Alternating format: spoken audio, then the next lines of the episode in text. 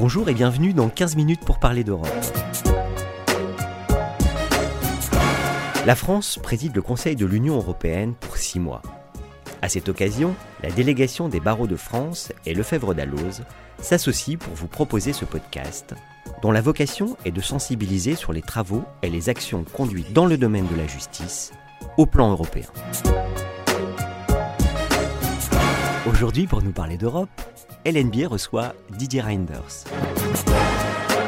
Bonjour Didier Reinders. Bonjour.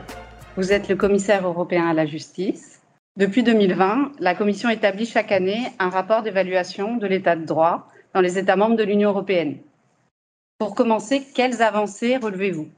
Ben, La première avancée, c'est qu'on arrive à parler d'état de droit de manière tout à fait naturelle maintenant euh, dans des formations du Conseil, le Conseil Affaires Générales euh, avec les ministres des Affaires européennes, mais aussi le Conseil Justice avec l'ensemble des ministres de, la Justice.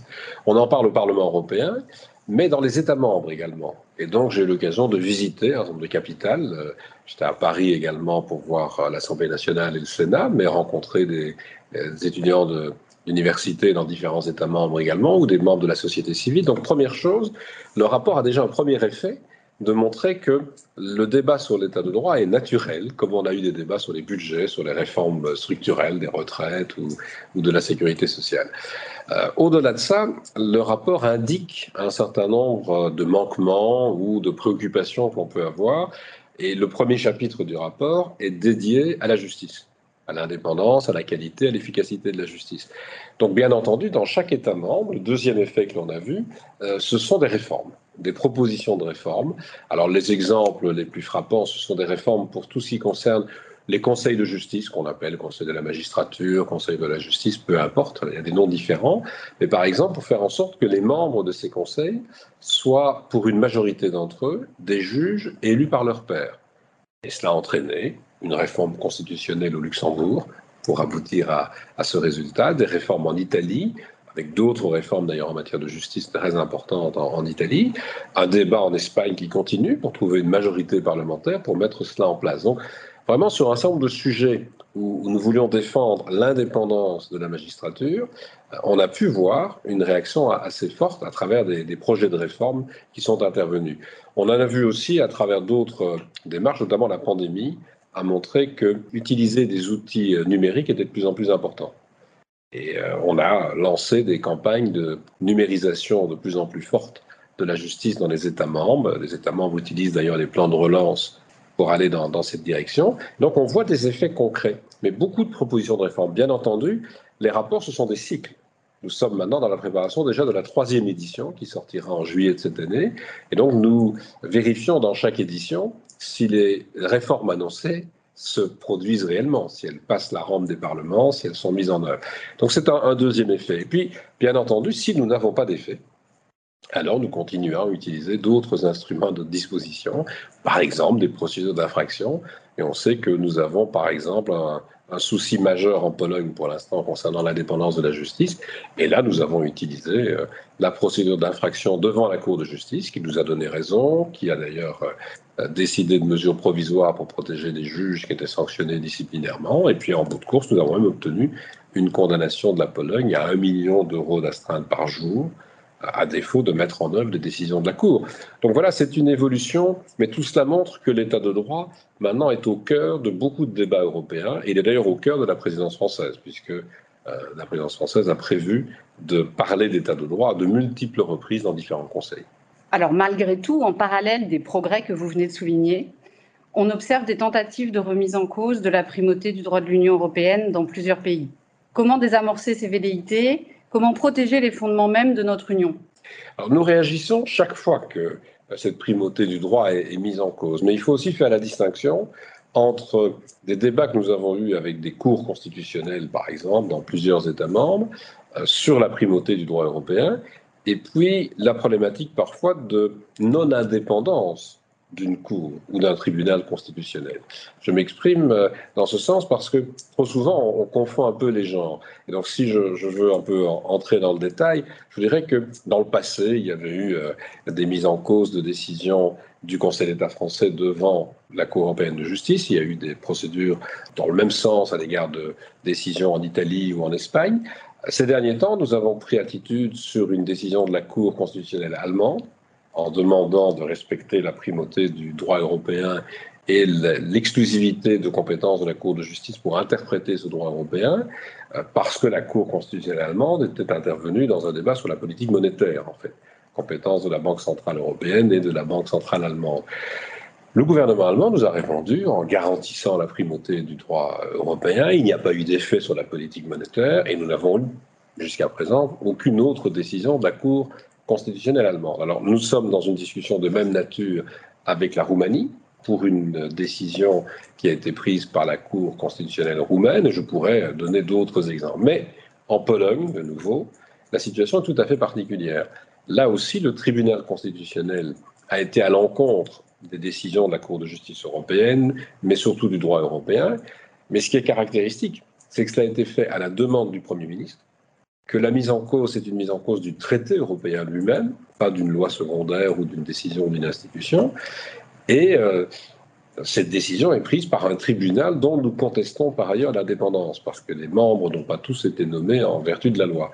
Donc vous voyez bien la différence entre des discussions qui peuvent avoir lieu sur la primauté du droit euh, européen. Nous sanctionnons, nous demandons à la Cour de sanctionner chaque fois que cette primauté n'est pas respectée, mais on peut comprendre que des cours constitutionnels aient parfois des, discussions sur ce sujet.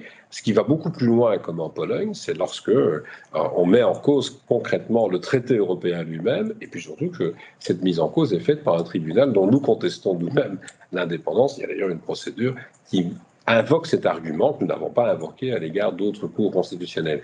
Et dans ce contexte-là, je crois beaucoup, non seulement aux procédures que nous, nous initions, mais aussi au dialogue entre les cours elles-mêmes. Euh, il y aura d'ailleurs euh, au mois de février une rencontre à Paris entre la Cour de justice de l'Union, la Cour européenne des droits de l'homme, par leur président, et les présidents des cours suprêmes et d'un certain nombre d'autres cours, notamment constitutionnels. Euh, j'ai d'ailleurs annoncé moi-même qu'au deuxième trimestre, j'organiserai aussi, à l'initiative de la Commission, des rencontres parce que le président de la Cour de justice comme le président de la Cour européenne des droits de l'homme sont tout à fait d'accord d'échanger pour voir comment se réalise dans chacun des États membres ce respect de la primauté du droit de l'Union. Mais à nouveau, quand le conflit est plus fort, lorsqu'il émane notamment d'une juridiction que nous considérons comme non indépendante, on est bien obligé d'aller plus loin et d'initier des procédures. L'indépendance des acteurs de la justice et la liberté de la presse sont des piliers de l'état de droit. Malheureusement, de plus en plus de journalistes, de magistrats, d'avocats et d'autres défenseurs des droits de l'homme font l'objet de procédures dites baillons, que ce soit sous forme de harcèlement judiciaire ou de procédures disciplinaires abusives. Pourriez-vous nous présenter les outils juridiques qui permettraient de lutter contre ces intimidations judiciaires? Alors, on a évidemment une évolution qui se vérifie dans l'Union européenne de harcèlement, voire de violence d'ailleurs, euh, de plus en plus important à l'égard euh, de journalistes, c'est vrai, mais aussi de défenseurs de droits de l'homme euh, dans un certain nombre de, situations. Parfois, ça a été jusqu'à des assassinats, puisqu'on a tête l'assassinat de Daphne Caruana Galizia à Malte, mais on a eu ensuite, euh, malheureusement, des, situations très compliquées aussi de meurtres en République slovaque. En, le plus récent étant aux Pays-Bas, Peter de Vries, avec des situations différentes, parfois liées à des corruptions au niveau politique, parfois liées au crime organisé. Donc, dans ces cas-là, la première chose que nous faisons, c'est d'abord appliquer les textes existants et demander que les responsables soient présentés devant la justice. Et s'il le faut, nous aidons aux procédures, Europol par exemple, à participer à des enquêtes à Malte. Et vous avez vu que ces enquêtes aboutissent progressivement à amener un certain nombre de responsables devant la justice. Donc là, il y a un arsenal déjà en matière pénale qui existe bien entendu pour des violences graves, euh, y compris des assassinats, mais aussi pour le harcèlement. Mais ce qu'on a vu se développer maintenant, c'est effectivement un harcèlement un peu particulier en justice, avec une multiplication de procédures, effectivement, qui ont euh, pour objectif de bâillonner des journalistes ou des défenseurs des droits de l'homme ou des avocats dans le cadre de leur activité professionnelle. De dire occupez-vous d'abord de vous défendre, de manière presque exclusive, vous n'avez plus l'occasion, et peut-être plus les ressources d'ailleurs, pour encore exercer votre activité de base. Alors, c'est un sujet sur lequel nous avons maintenant décidé de venir avec une proposition législative au niveau européen pour lutter contre ce que vous avez qualifié de procédures Bayon, les SLAPS en anglais, les euh, procédures multiples qui peuvent intervenir, en se disant à quel moment doit-on, d'abord par des mesures non législatives, aider les personnes concernées à réagir, à trouver euh, des conseils, notamment des avocats, s'ils ne sont pas avocats eux-mêmes, et même s'ils sont avocats eux-mêmes, peut-être euh, s'entourer d'autres avocats qui vont pouvoir les défendre, et puis une procédure législative pour voir à partir de quand on peut sanctionner les auteurs de ces actions multiples en justice. Alors c'est un sujet délicat parce qu'il faut garder aussi un équilibre entre le droit à faire condamner pour diffamation, par exemple, s'il y a vraiment eu diffamation, et l'abus de procédure. Il y a déjà dans beaucoup de nos, systèmes des mécanismes concernant les procédures téméraires vexatoires, des possibilités pour des, juridictions de décider de, de, sanctions, mais on veut aller plus loin. On veut vraiment pouvoir interdire ce genre d'action par des mesures plus fortes. Donc nous aurons, dans les mois qui viennent, une initiative législative à déposer sur la table du Parlement européen et euh, du Conseil, qui concernera non seulement les journalistes, ce sont surtout les associations de journalistes qui ont été à l'initiative de cette démarche, mais qui peut aussi concerner d'autres professions. Je disais notamment les défenseurs des droits humains ou parfois des avocats qui interviennent dans des dossiers euh, et qui se trouvent confrontés à ce genre d'action également à leur égard. Concernant l'usage de l'intelligence artificielle en matière de justice, et donc dans un domaine particulièrement sensible, dit à risque, voire même à haut risque, Comment la Commission veille-t-elle à intégrer les enjeux humains et éthiques dans ses propositions législatives? Alors nous voulons le faire dans l'ensemble des usages à risque de l'intelligence artificielle. Ça me donne l'occasion de dire que tout d'abord, nous souhaitons développer la recherche euh, la mise sur le marché d'un certain nombre d'outils d'intelligence artificielle. L'Union européenne doit investir, et les États membres de plus en plus, et les entreprises européennes, dans ce secteur d'activité. Donc il n'y a aucune volonté de notre part de freiner l'innovation. Parce que parfois, on a entendu cela, notamment euh, de nos amis outre-Atlantique, qui disent, mais si vous prenez des mesures trop restrictives, vous allez freiner l'innovation. L'innovation doit être là, on doit pouvoir développer de l'intelligence artificielle sous des formes très diverses évolue de, jour en jour. Ce à quoi nous sommes attentifs, c'est l'usage de l'intelligence artificielle. Donc nous définissons des secteurs à risque dans lesquels on doit vraiment euh, être encore plus euh, prudent dans la façon dont l'usage peut être euh, développé. Et la justice est évidemment un secteur à, risque, je pourrais en citer d'autres, mais restons au domaine de la justice. Alors, pour appliquer ce, ce principe, dans le domaine de la justice, ce que nous voulons, c'est renforcer la numérisation de la justice. On l'a vu pendant la pandémie, on a un vrai besoin d'outils numériques de plus en plus forts. L'intelligence artificielle va permettre probablement de simplifier la vie de la plupart des professionnels, des praticiens, que ce soit des juges, des procureurs ou des avocats, pour avoir accès à des documents, pour sélectionner des documents relevant pour un cas particulier. Donc, il y a toute une série d'éléments qui peuvent vraiment être très intéressants. Mais ce que nous faisons, c'est tout d'abord, pour tous les systèmes d'intelligence artificielle, veiller à ce qu'il n'y ait pas, dans la collecte, par exemple, de données, euh, de biais qui mettent en cause des droits fondamentaux, qui introduisent des discriminations. Donc il faudra vraiment contrôler la manière dont les systèmes d'intelligence artificielle, les algorithmes qui les font fonctionner sont organisés et puis de voir quand les, usages sont là, s'il n'y a pas des limites. Et pour prendre la limite principale, notamment en matière de justice, elle pourrait être celle qui consisterait à rendre des décisions automatiques. Nous souhaitons qu'il y ait toujours un système centré sur l'humain, comme dans toute la vision numérique que nous avons, c'est-à-dire qu'à la fin, il y ait toujours un juge qui rendent une décision. Mais un deuxième phénomène que j'ai parfois expliqué devant des, barreaux à travers l'Europe également, c'est que dans l'usage de l'intelligence artificielle, mais des outils numériques en général, nous voulons aussi que le procès reste équitable et que l'ensemble des parties à un procès aient le même accès à cet outil. En d'autres termes, qu'il n'y ait pas un décalage entre l'accès possible par les justiciables et leurs conseils à un certain nombre d'outils et l'accès réservé à des magistrats, qu'ils soient du siège ou, du parquet. Et là, ce sera aussi un, élément important à, voir se, développer, parce que l'intelligence artificielle va probablement être utilisée de plus en plus souvent, c'est vrai, y compris euh, dans la, la préparation de dossiers ou dans les prétoires.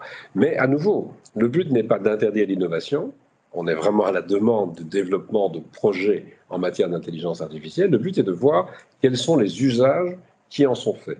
On a eu un, débat important, pour prendre un exemple très, concret, sur euh, la surveillance biométrique dans l'espace public Est-ce que l'on peut surveiller avec des caméras qui prennent euh, des données biométriques la, présence de quelque individu que ce soit dans l'espace public? Nous avons dit non, il n'y a pas de raison. On peut le faire s'il y a une, une, raison justifiée par, par exemple, un attentat terroriste à un moment donné et qu'on autorise, avec une supervision d'un magistrat, de collecter et de sélectionner des images au moment des faits. Mais ce n'est pas parce que des attentats pourraient se produire que l'on pourrait surveiller par la voie biométrique tout ce qui se passe sur l'espace public. Mais en justice, c'est un peu la même chose, de voir quelles sont les limites de l'usage. Il y aura un apport très important du numérique, probablement un apport important de l'intelligence artificielle. Tous ceux qui ont travaillé sur des dossiers savent que rechercher les arrêts pertinents euh, de juridiction rendus dans la jurisprudence à propos du dossier que vous êtes en train de traiter, c'est un travail fastidieux si l'intelligence artificielle permet de retrouver beaucoup plus facilement tous ces éléments, c'est évidemment un apport remarquable. Mais il faut que cela reste dans des limites de protection des droits fondamentaux et d'un procès équitable. Depuis la prise de fonction du parquet européen l'été dernier, quelles sont les perspectives d'élargissement de ses pouvoirs en matière d'enquête et de poursuite dans les domaines du terrorisme transfrontière et de la criminalité environnementale? Alors, dès le début de la mise en place du parquet, on avait évoqué, c'était la période, on était en pleine période d'attentats terroristes, l'idée d'élargir ses compétences aux, éléments transfrontaliers, finalement, des, crimes terroristes. Euh, plus récemment, on a vu apparaître des demandes de plus en plus fortes pour les crimes environnementaux. Alors, moi, ma position est assez simple sur le sujet.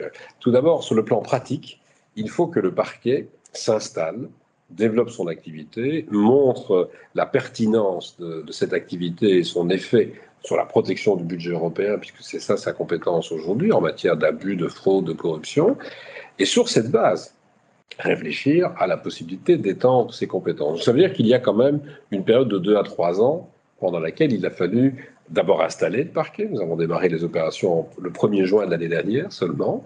Euh, il a fallu lui donner des budgets suffisants, euh, prévoir du personnel, et, c'est tout un travail. Maintenant, les premiers dossiers arrivent même devant des juridictions. Donc le parquet fonctionne. C'est la première chose. On doit consolider cela. La deuxième remarque, c'est l'aspect juridique euh, de l'extension des compétences. Il faudrait l'unanimité du Conseil. Or, vous savez que 22 États membres participent au parquet européen sur les 27. La Suède nous annonce sa participation normalement cette année, ça nous en fera un 23e, mais donc il faudrait convaincre d'autres États membres qui ne participent pas aujourd'hui au parquet d'accepter l'extension de, ces compétences. Et il y a un point sur lequel je tiens à être très attentif également, c'est que pour l'instant, le parquet est dédié à la protection du budget européen, donc des analyses très financières, des analyses liées à des fraudes, des abus, des actes de corruption, dans les États membres. Si on passe à des crimes terroristes transfrontaliers, on est dans un autre monde, pour une bonne part. Ce n'est pas le même type euh, d'analyste, ce n'est pas le même type de personnel nécessairement qui va suivre ce genre de situation. Donc ça va aussi entraîner un débat budgétaire et un débat sur les moyens que l'on veut consacrer à ce parquet. Et je dirais même chose pour les crimes environnementaux. Donc en résumé, on peut, je crois, ouvrir, peut-être que ça se fera d'ailleurs pendant la présidence française, le débat sur l'extension des compétences, sachant que ça va prendre du temps, que pendant ce temps, on doit consolider les activités actuelles du parquet. Et c'est sur cette base d'une activité consolidée que l'on pourra alors voir comment étendre l'une ou l'autre compétence avec des moyens qui vont venir s'y ajouter. Et donc, c'est un phénomène, je dirais, progressif que l'on doit avoir en, en, tête. On ne va pas bouleverser du jour au lendemain la situation du parquet. Il faut qu'il fasse d'abord ses preuves, ce qu'il est en train de faire, à mes yeux, de manière assez performante. Et si ça se confirme dans les mois qui viennent, je pense que le débat va pouvoir se développer. Le temps d'avoir une décision pour étendre les compétences, le temps d'avoir une décision sur les moyens à y affecter, je crois qu'on aura euh, alors vraiment une base solide d'un parquet efficace qui pourra supporter cette extension de compétences. Le programme de travail de la Commission annonce une future initiative sur la gouvernance durable et le devoir de vigilance. Pourriez-vous nous en dire plus à la fois sur son contenu et sur le calendrier des prochaines étapes Alors on est vraiment euh, à la veille d'une adoption par euh, la Commission, puisque je pense que dans le courant du mois de février, nous devrions pouvoir adopter la proposition et la soumettre euh, déjà au, Conseil, d'ailleurs, comme au Parlement, dans, dans la foulée. Donc c'est vraiment la dernière phase de, discussion au sein de la Commission qui est en cours. Sur le, le fondement même de cette euh, initiative, il y a déjà eu des, des actions volontaires d'un certain nombre d'entreprises pour aller vers un devoir de vigilance. Il y a eu un certain nombre de lois nationales, la loi Pacte notamment en France, mais on a vu aussi une loi en Allemagne se, développer avant l'été de l'année dernière. Il y a des projets dans plusieurs États comme les Pays-Bas ou la Belgique, par exemple. Et ce que nous avons voulu faire ici, c'est venir avec une proposition, comme on le dit, horizontale, c'est-à-dire qui s'applique à tous les secteurs et qui impose aux entreprises un devoir de vigilance sur leurs opérations et sur les opérations de leur chaîne d'approvisionnement. Un devoir de vigilance pour vérifier qu'il n'y a pas de risque d'impact négatif sur l'environnement, y compris la biodiversité, ou sur les droits humains.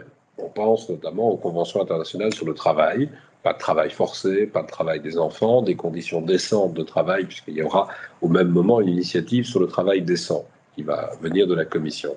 Ça, c'est le devoir de vigilance qui s'appliquera d'abord plutôt aux grandes entreprises. On ne veut pas surcharger les petites et moyennes entreprises. Le but est vraiment de concerner des, entreprises qui seraient plus ou moins 10 000 en Europe touchés par la démarche. Donc, euh, l'immense majorité des petites et moyennes entreprises ne seront pas euh, touchées par cette démarche en, commençant.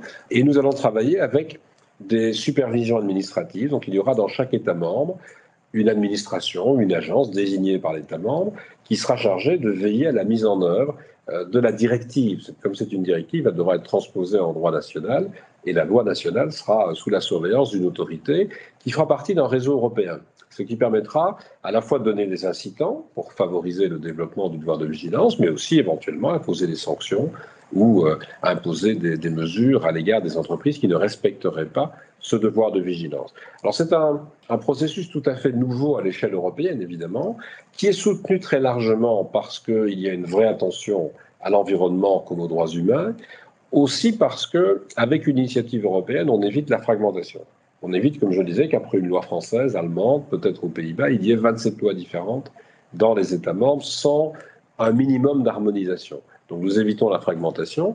Et puis nous mettons en place euh, une situation comparable pour toutes les entreprises, qu'on appelle en anglais le level playing field, l'idée que ce ne sont pas simplement quelques entreprises qui s'engagent dans cette démarche, mais toutes les entreprises dans la même situation, la même taille d'entreprise, euh, devront agir de la même manière.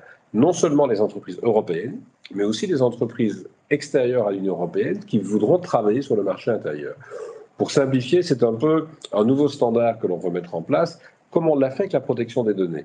Le règlement général sur la protection des données et sous l'autorité aussi d'agences de protection des données comme la CNIL en France qui vérifie comment ce, respect est vraiment garanti, et c'est un réseau européen d'agences qui travaillent ensemble pour avoir la même interprétation de la directive. Mais les entreprises les opérateurs qui viennent de l'extérieur de l'Union et qui travaillent dans l'Union doivent respecter les mêmes règles. Donc nous allons dans la même direction, mais cette fois-ci sur un vrai devoir de vigilance en matière d'environnement et de droits humains. Au-delà des thématiques évoquées à l'instant, quelles propositions prévoyez-vous de publier dans le domaine de la justice pendant la période de la présidence française d'ici fin juin?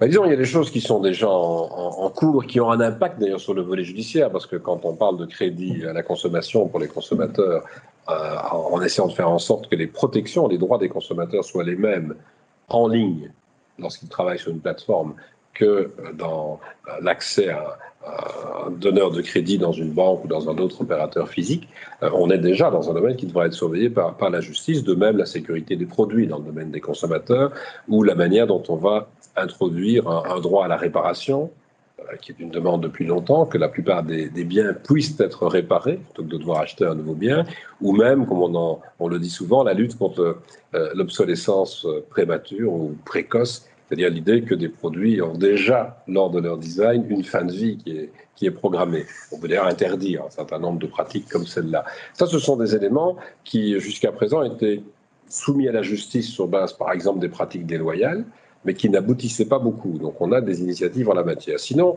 ce qui va surtout venir sur la table, c'est d'une part euh, tout ce qui concerne le numérique, et donc euh, une série d'initiatives permettant de renforcer l'usage des outils numériques par les acteurs de la justice en matière civile, commerciale ou, pénale, y compris les, les équipes conjointes d'enquête qui peuvent travailler plus facilement avec une plateforme au niveau européen permettant les échanges d'informations.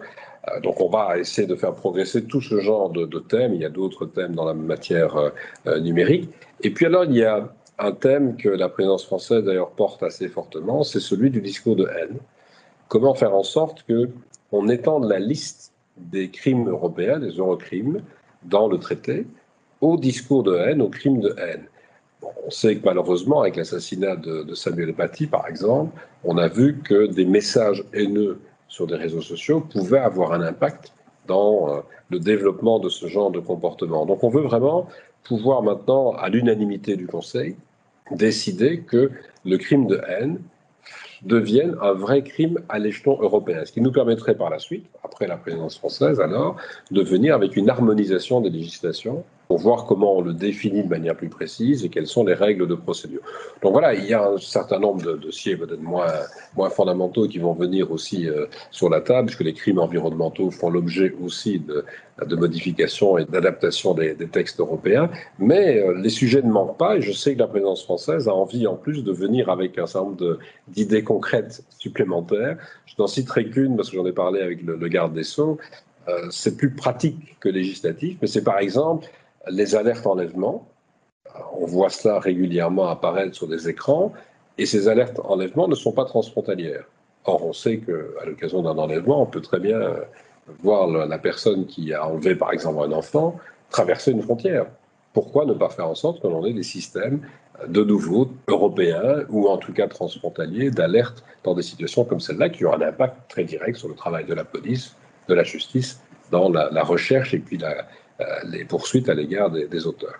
Donc voilà, le travail ne manquera pas pendant la présidence. Une dernière question sur le rayonnement du droit européen.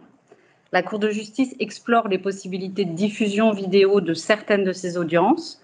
Comment percevez-vous cette évolution notamment en termes d'appréhension du contentieux européen par les professionnels de la justice en Europe Alors, c'est d'abord évidemment un débat qui doit avoir lieu au sein de la Cour de justice, ça c'est évident. Euh, je vous parle euh, depuis le début de l'entretien de l'indépendance de la justice. Il faut évidemment aussi au niveau européen laisser la Cour de justice se prononcer sur le, sujet. Mais je crois que c'est une tendance qu'on voit apparaître euh, dans les États européens. Plus on va utiliser les outils numériques en justice, plus on va avoir tendance à enregistrer déjà de toute façon un certain nombre d'audiences ou à utiliser euh, la vidéo pour tenir même certaines audiences. Donc, plus le numérique et la vidéo va faire partie de la vie quotidienne dans les, les prétoires. Et je crois qu'il est, il est utile qu'on puisse aller vers euh, cet enregistrement tout d'abord. Je sais que dans plusieurs pays, on pense enregistrer et puis diffuser plus tard. On peut peut-être diffuser aussi en ligne si la juridiction l'estime euh, praticable, euh, non seulement pour euh, donner une meilleure information sur ce qui se passe en, droit européen et une meilleure connaissance du fonctionnement des institutions européennes, mais aussi simplement pour garantir le caractère public des audiences. Les audiences sont publiques, mais on sait qu'il y a évidemment un nombre limité de places dans les, les prétoires. Alors ce qu'il faut surtout avoir à l'esprit, c'est de ne pas perturber le fonctionnement même de la justice. D'ailleurs, même dans le, caractère public des audiences, vous savez que dans certains cas, on décide de huis clos. Donc, il faut faire attention, évidemment, que l'ouverture à une diffusion très très large par la vidéo n'entraîne pas des effets négatifs sur la tenue même des audiences et des, des procès. Ça, c'est une analyse qu'on doit avoir en tête et que les juridictions doivent avoir en tête. Mais sinon, nous avons déjà commencé avec la Cour de justice des travaux sur ces enregistrements et diffusions à une autre fin, c'est la formation évident que dans les programmes de formation, notamment vers les professionnels, bah, il est utile d'enregistrer des audiences et de les utiliser pour montrer comment se, déroule une audience devant la Cour de justice et comment des professionnels dès lors en, formation vont pouvoir en tirer parti. Donc, c'est une démarche qui va probablement continuer à évoluer avec la numérisation, je disais, de la justice, avec l'usage de plus en plus fréquent de la vidéo. Il faut simplement bien fixer les limites euh, du caractère euh, ouvert complètement du prétoire à travers, par exemple, la diffusion sur Internet, euh, en veillant à ne pas perturber le déroulement de l'audience en elle-même. Mais sur le principe même, je suis assez favorable, et d'ailleurs, je vous disais, nous y travaillons déjà, ne fût-ce que dans le domaine de la formation. Est-ce que vous souhaitez formuler un mot de la fin? Bah, Le mot de la fin, c'est que ce qu'on a dit au début, c'est-à-dire le, débat sur l'état de droit, qui est plutôt un, un développement récent dans les enceintes européennes, doit vraiment maintenant concerner tous les acteurs. Et donc, je vous disais, on a un débat sur le rapport sur l'état de droit au sein du Conseil Affaires Générales avec les ministres des Affaires européennes. Moi, j'essaie de faire en sorte qu'on ait ce débat aussi avec euh, les ministres de la Justice, parce que l'indépendance du parquet, l'indépendance de la magistrature, une série de, règles que l'on examine dans le rapport d'état de droit les concernent directement. Mais j'ai aussi proposé, notamment à Jean-Michel Blanquer, d'avoir comme ministre de l'Éducation nationale un débat avec les jeunes on entre dans l'année de la jeunesse au niveau européen. Et je crois que c'est important de se dire comment peut-on aussi sensibiliser des jeunes à ce que signifie l'état de droit, qui paraît parfois abstrait, c'est un concept. Et ce concept, on peut peut-être expliquer en quoi il nous concerne tous dans la vie quotidienne. Si vous avez un jour un conflit avec euh, l'autorité, avec un voisin, avec une entreprise, ben, vous avez besoin de pouvoir vous rendre, si le dialogue ne suffit pas, devant un juge indépendant, si possible qualifié et efficace en plus. Mais au moins devant un juge indépendant. Et je crois que ça, c'est quelque chose que les gens peuvent comprendre. Si l'on est en conflit, à un moment donné, il faut un arbitre du conflit, mais qui ne doit pas être dans les mains de votre euh, opposant, que ce soit l'autorité ou une autre partie à un procès. Et c'est un, un, débat que l'on doit pouvoir développer, mais à côté de cela, c'est aussi le débat sur les droits fondamentaux, sur les non-discriminations. Et je crois que dans la jeunesse, il y a une vraie sensibilité à la problématique de l'état de droit quand on l'explique. Il y a la problématique des non-discriminations, la problématique aussi des droits fondamentaux, de la charte des droits fondamentaux. Et donc, je souhaiterais vraiment que pendant cette présidence, on initie cette idée aussi d'un débat, pas seulement avec les ministres en charge de ces, de ces dossiers, mais peut-être avec des jeunes au sein d'une enceinte à définir, bien entendu. Mais j'ai eu l'occasion de lancer l'idée avec plusieurs membres du gouvernement français, notamment Jean-Michel Blanquer de l'éducation nationale, et j'ai bien vu que ça provoquait une réaction très, très positive. Donc c'est quelque chose que l'on doit aussi travailler. Il ne s'agit pas seulement de sanctionner des États ou de faire des rapports pour euh, diffuser des observations, il faut peut-être prévenir tout cela en travaillant à la base à, ce, à, la promotion de la culture de l'état de droit avec les jeunes générations. Merci Didier Renders. Avec plaisir. 15 minutes pour parler d'Europe, c'est fini pour aujourd'hui. Avec ce podcast inédit, nous espérons susciter le réflexe européen. Nous espérons donc vous retrouver, plus nombreux encore, au prochain épisode. À bientôt.